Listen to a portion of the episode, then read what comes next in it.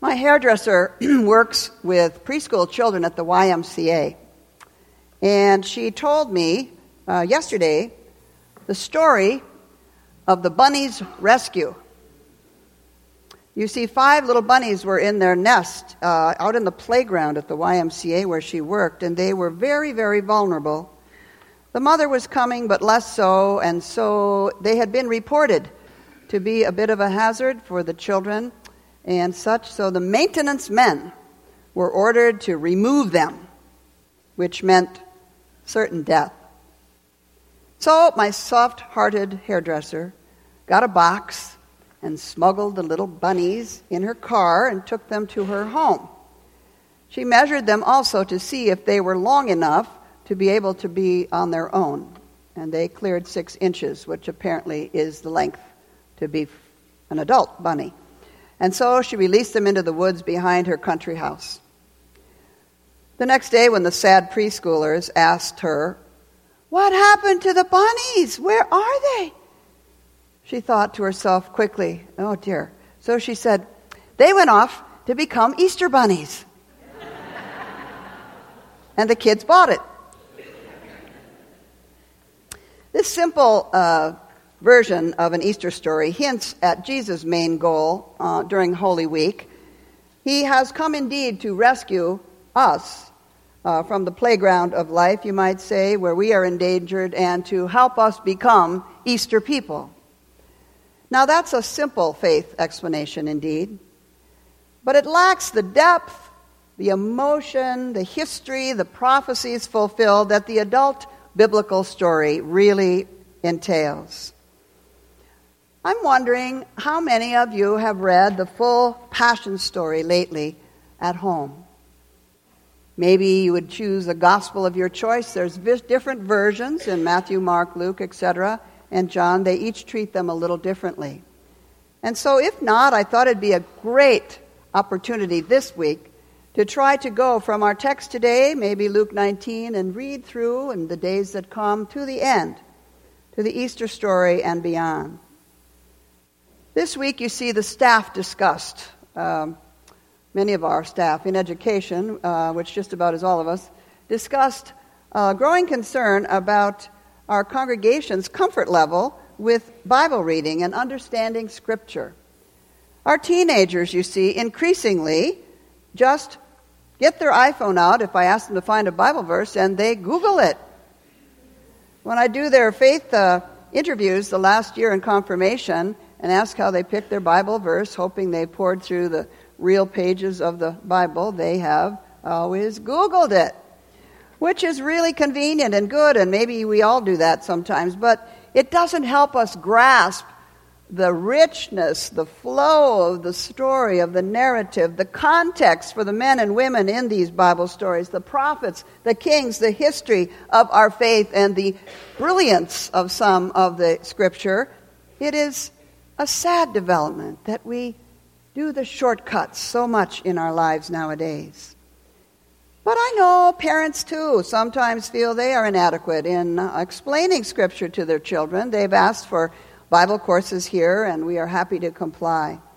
But couldn't we consider it a thanksgiving this week, an offering of praise and discipleship to set this week apart to really put your hands on that Bible every day and read the Passion stories? I invite you, everyone here, to also, as you know, make the journey Maundy, Thursday, and Good Friday as a prayerful priority. You see, this is my favorite time of the year. I, since I was a strange teenager and beyond, before that, I love all the richness of this time of year and all the sadness, the angst, the suffering, the pain, and then the celebration.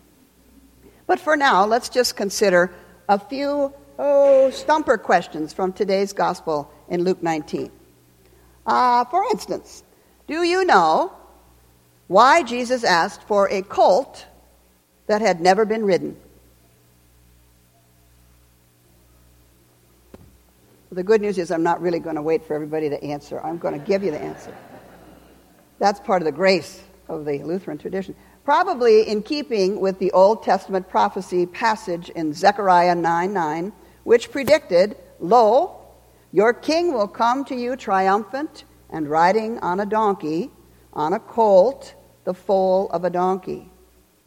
Plus, Jesus wanted to make sure that his mount would not have been used in any other spiritual labor, as uh, often those donkeys were used for spiritual um, uh, festivals and thoughts. He wanted a donkey that had never been ridden as he made his sacred entry into Jerusalem.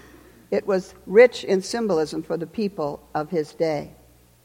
Second question Do you notice that in the Lucan processional gospel that we had outside the doors, there was actually no mention of palm branches, no mention of shouting hosannas. Why? Well, we have blended today, of course, some of the other gospel stories into ours. But the author in Luke had feared that the waving of the palm branches and the hosanna had a nationalistic overtone, a political overtone because uh, it was not the religious uh, celebration only that the Jews saw, but Rome saw this as a time when they celebrated their Passover event, you see. The reason the crowds were all there in Jerusalem was it wasn't like a, some sort of a uh, theater weekend, but it was Passover. And they were Jews, and they'd come from all over on their pilgrimages to celebrate at the temple. The crowds were there already. And Rome was nervous with the Jews coming, and the celebration that they were celebrating was their uh, Passover liturgy when exactly they had re- been released from Egyptian captivity. It celebrates the time when the angel of death passed over the Jews' homes and they were let go from, from slavery in Egypt to the promised land.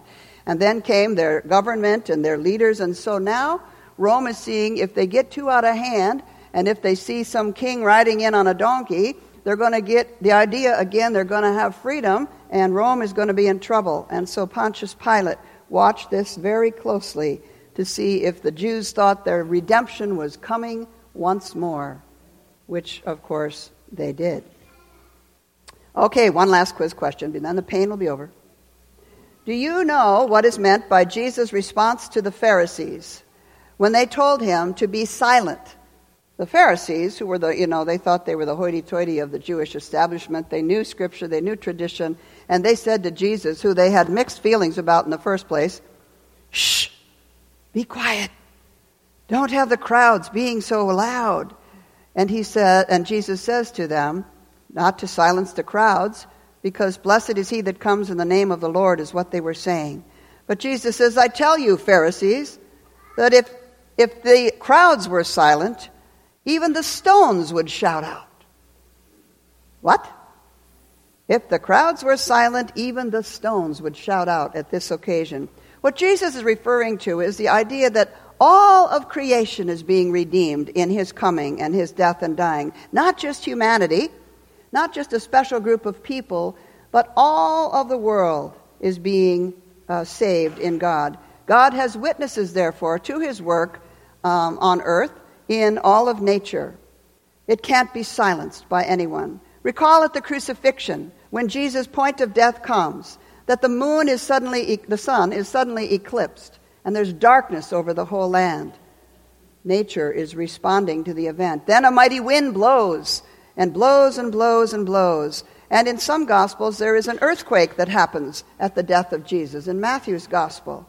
And then at Jesus' birth, a special star appears over uh, the, for the shepherds to draw them to the baby. And so all of nature is responding, not just humanity, in the saving event that Christ is bringing. So even the stones will shout out. It wouldn't be too big a thing for God to bring that also. As it says in Romans 8, the creation itself will be set free from its bondage to decay and obtain the glorious liberty of the children of God. All of creation. Okay. End of quiz. End of quiz.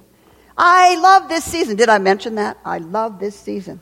For we hear the testimony that's the core of our faith, unlike any other world religion has.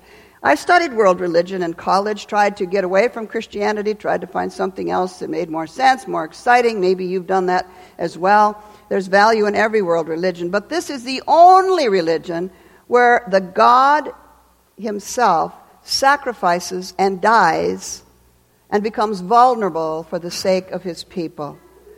And to many, it's a human folly. It's a, it's a strange kind of a story for God, but we have this unique story of a God who dies on the cross for us. And when we reject him, he loves us still.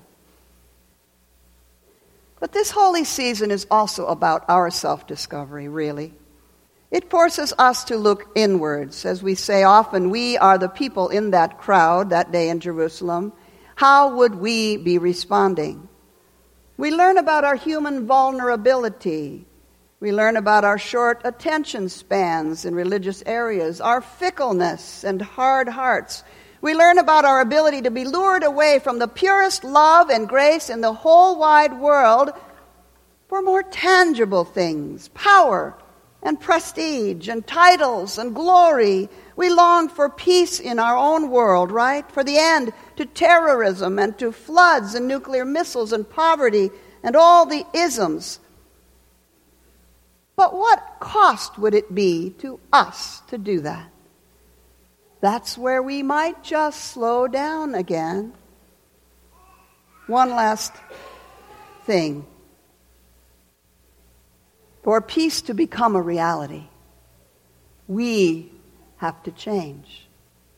We have to give up something. We have to stretch beyond our means. We have to be sacrificial followers of the Lord who sacrificed himself on our behalf. How far will we bend to honor another's culture? How deeply will we share our abundance and comforts so that all can be fed and housed and educated? How welcoming are we to those who are orphans, aliens, and refugees longing for a new beginning? The question is asked of us What are the things that make for peace? A wise man said, We will never have peace on earth until we can quiet the wars within our own hearts. The wars within our own hearts. Simple as neighbor to neighbor not talking across the fence. Simple as coworkers who are at each other in distrust, who backbite. We all do it. But it's the little wars that begin to escalate and taint us. We will never have peace until we can quiet the wars within our own hearts. And Christ is here to show us the way we discover again in Holy Week that it is only when the gracious power of our Lord's self sacrificial love and innocent death on a cross is received deep into our warring hearts, into the skirmishes of everyday life, that our world will ever hope to live in peace and harmony, without rioting, without distrust. So let us gather together this week once again to thank Him to open our hearts to such an indescribable gift as Paul described it in Philippians. Let the same mind be in you that was in Christ Jesus, who, though he was in the form of God, did not regard equality with God as something to be exploited, but emptied himself taking the form of a servant, being born in human likeness, and being found in human form, being humbled himself, and becoming obedient to the point of death, even death on the cross. Amen.